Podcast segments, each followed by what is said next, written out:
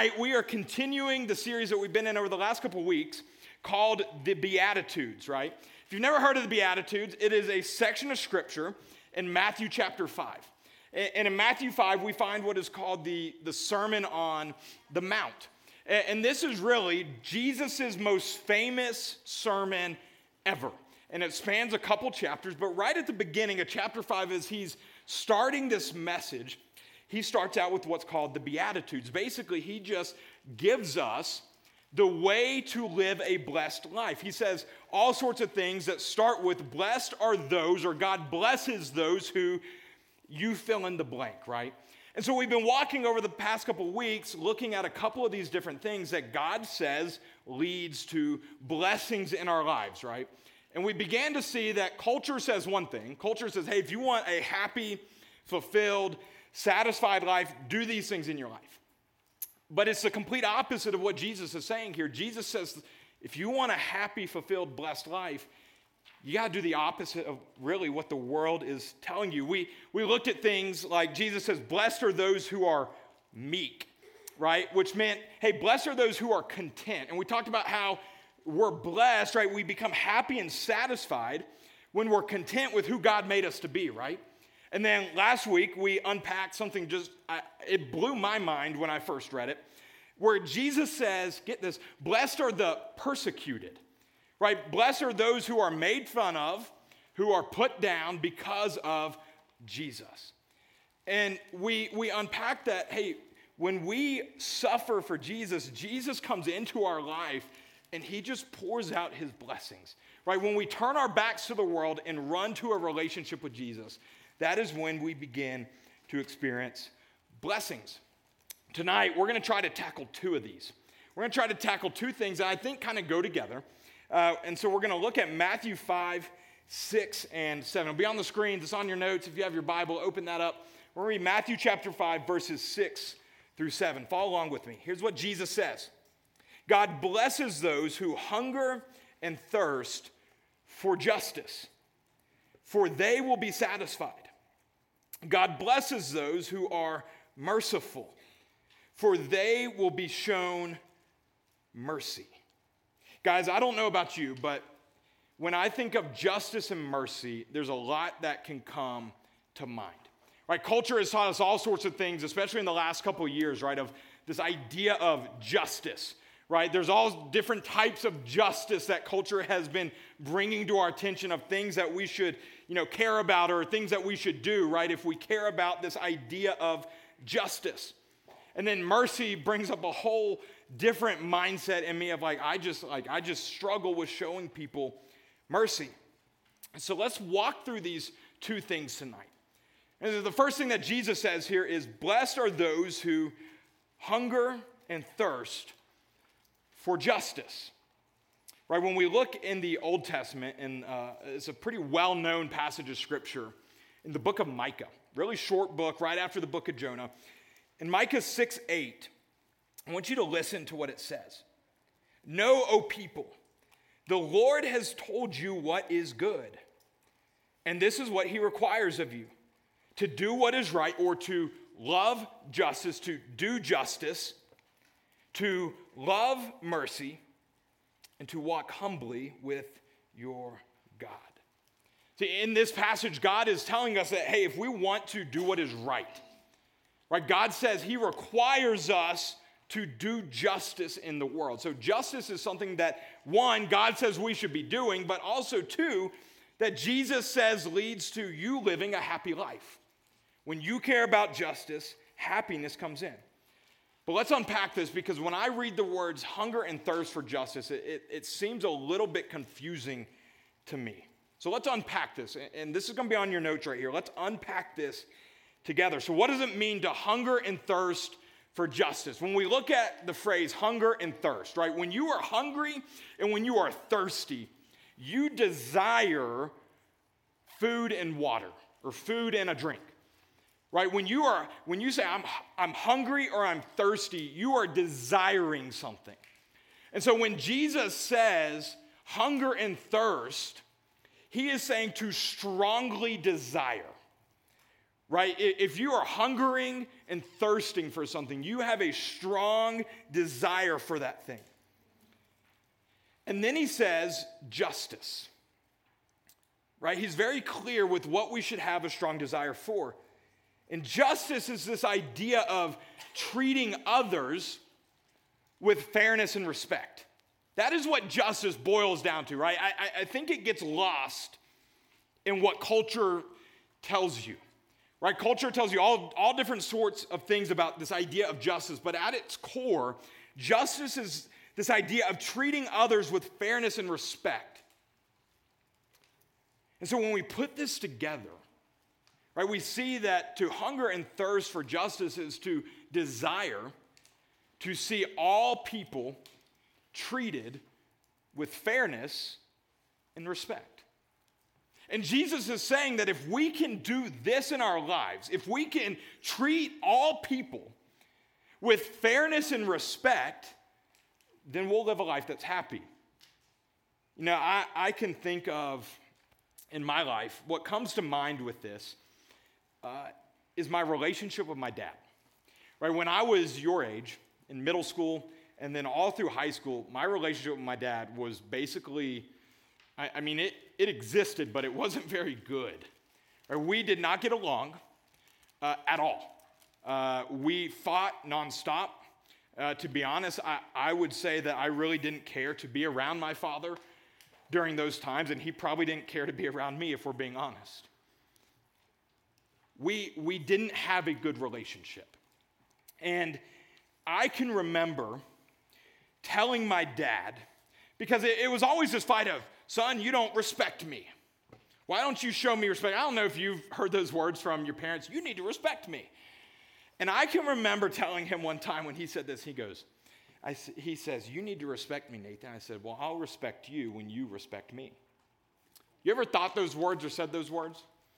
Right? Maybe, maybe it's not a parent, maybe it's a friend. Right? Maybe you, you know someone at school who you're like, I'll respect you if you respect me. Or your reason for disrespecting them is because they disrespect you. Right? They're not kind to you, and so you're not kind to them. Right? See, that was the relationship that existed with my dad. Right? It doesn't even have to be a friend, it could be a complete and total stranger.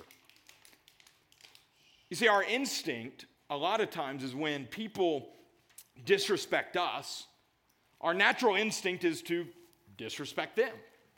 Right? We, we tend to be nice to the people that are nice to us, right? You're friends with people probably because they're nice to you. Right? I would say the people in your life that really are just mean and rude to you probably aren't your friends, and you're probably not the nicest person back to them because that's our natural instinct. But Jesus says that if we want to live a life that is happy, we need to treat all people, not just the people that are nice to us, not just the people that we like, but all people with fairness and respect. Like, do you begin to see the problem where if we're only respecting those who respect us, do you see the problem there? If we only respect those who respect us, then that's a problem. Because then there's a lot of disrespect.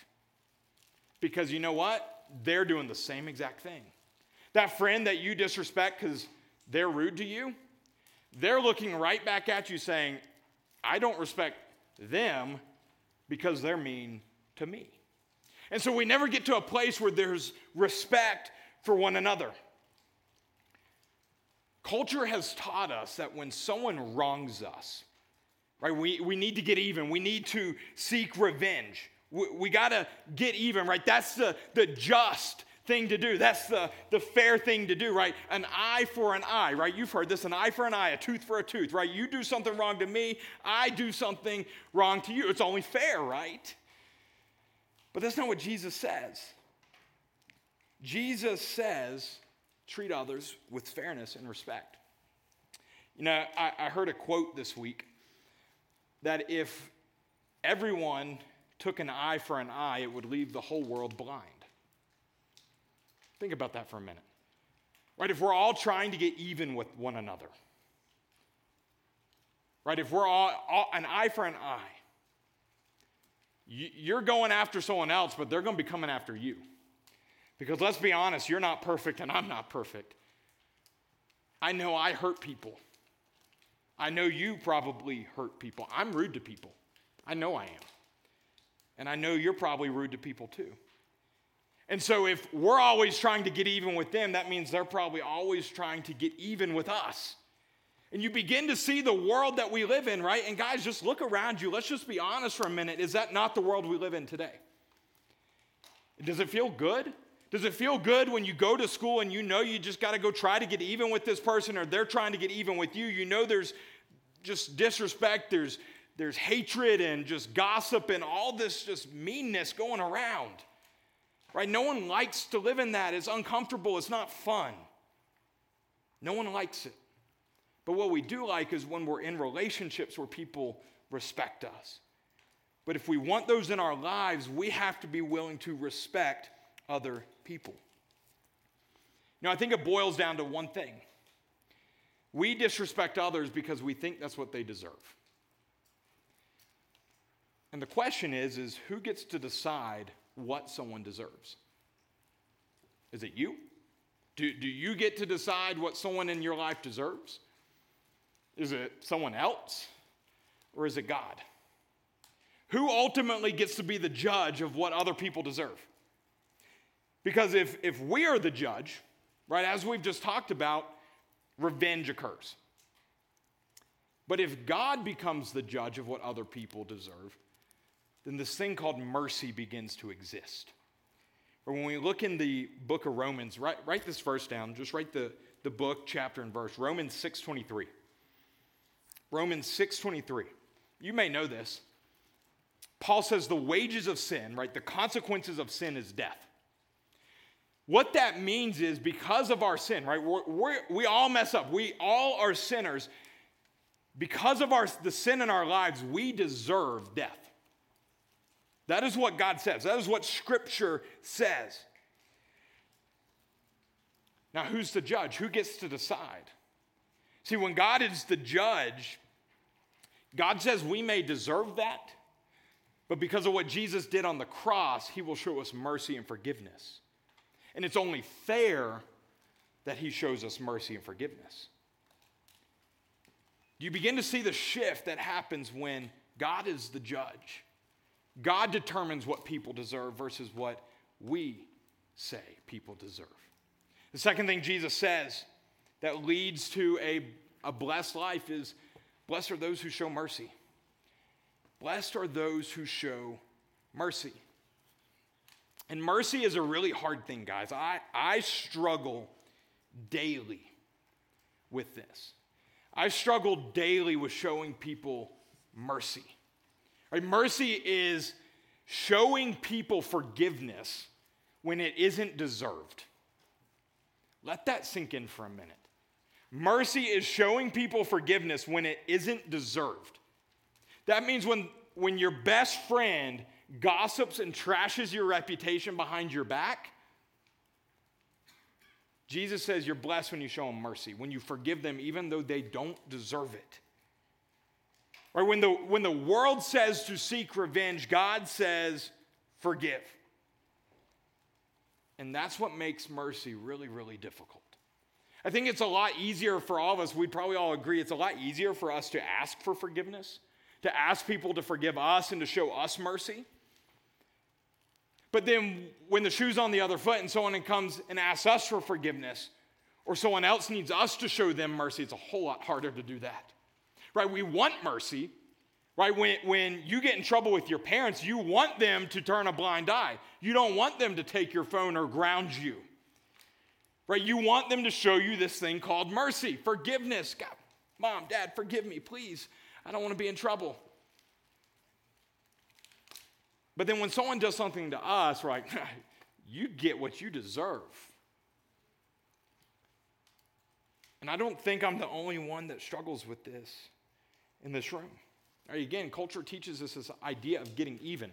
When I was in ninth grade, uh, there was a guy at my school named Jeremy. Jeremy Toon.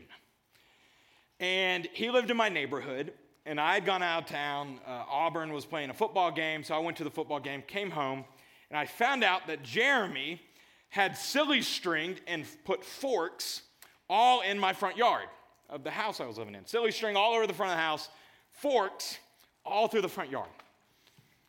Only one problem he didn't break off the tops of the forks. Aha. So I go gather up all the forks. I'm like, I'll show him. Let's get even. So I got one of my, my friends at the time, Caleb, and we go sneaking through the neighborhood one night, and we had all the forks, and we had gone to Dollar General, and we had bought this stuff called artificial snow.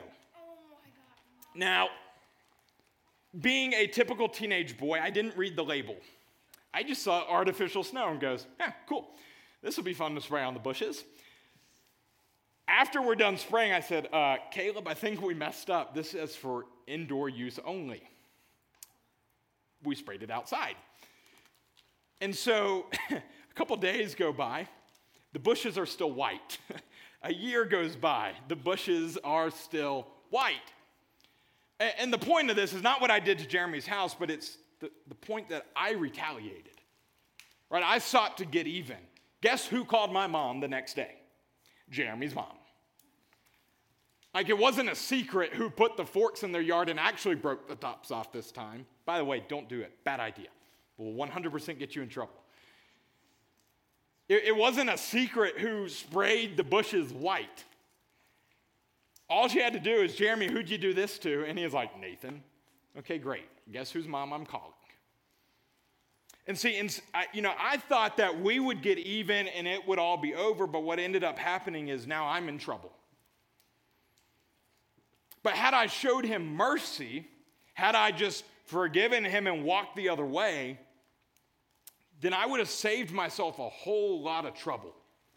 Because I got in trouble. It, word to the wise, just free advice tonight. If you spray someone's bushes white, it ends poorly for you.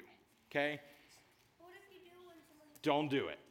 Don't spray paint people's bushes. Bad idea. And so Jesus is very clear, right? Mercy leads to blessings.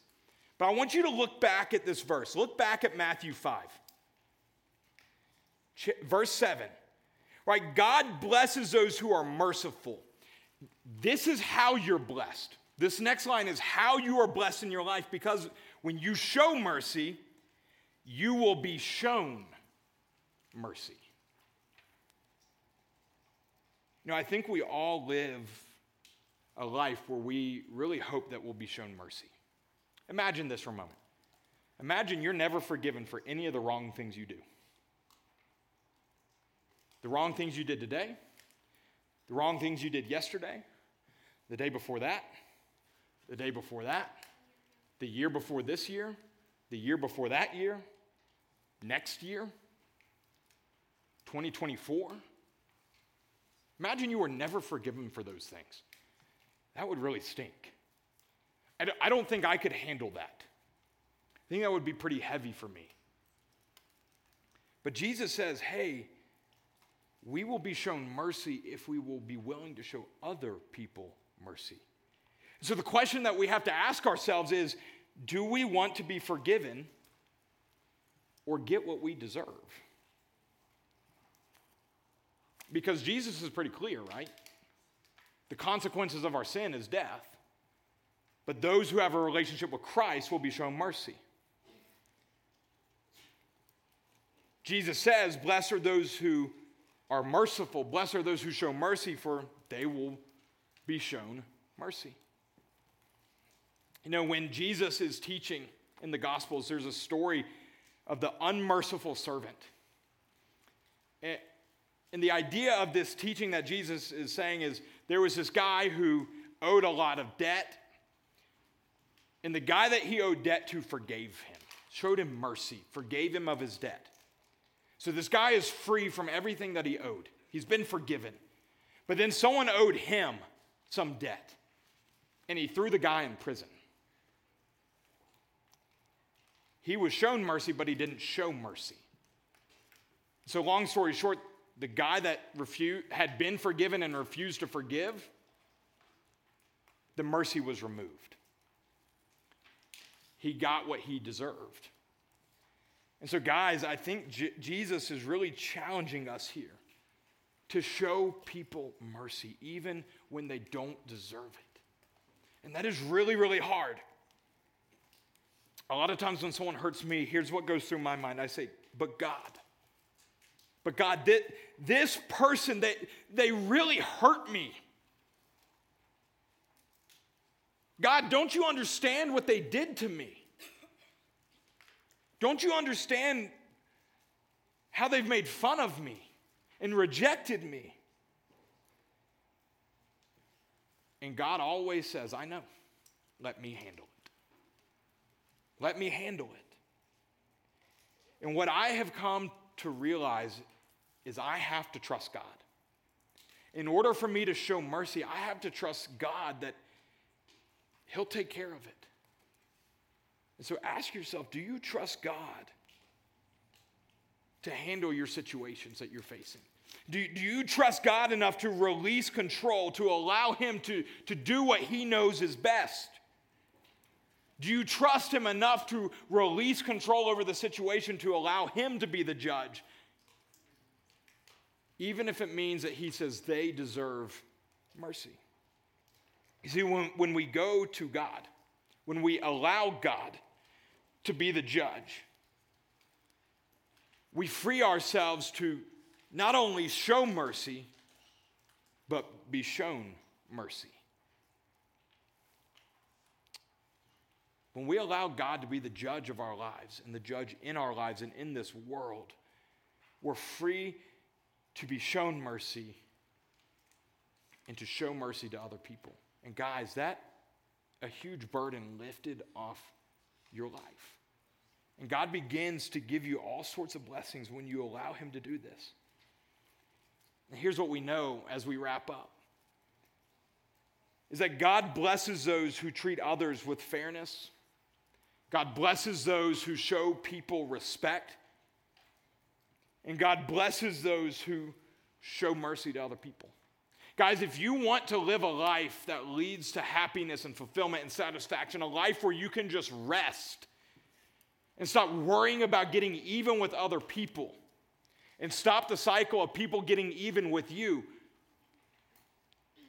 treat people with fairness, respect, and show them mercy. And I would just ask you imagine. Imagine what the world would be like today. How much better it would be if everyone just started treating people with fairness, treating people with respect, and showing them mercy through forgiveness. Let's pray. God, again, we thank you for this night. I thank you for these students. Thank you for your words in Scripture, how they challenge us to live lives after you, to fully surrender to you.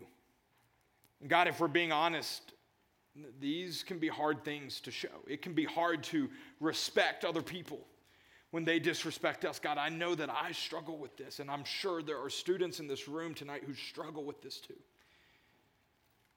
God, it can be difficult for me to show people forgiveness when they wrong me, when I feel like they don't deserve it.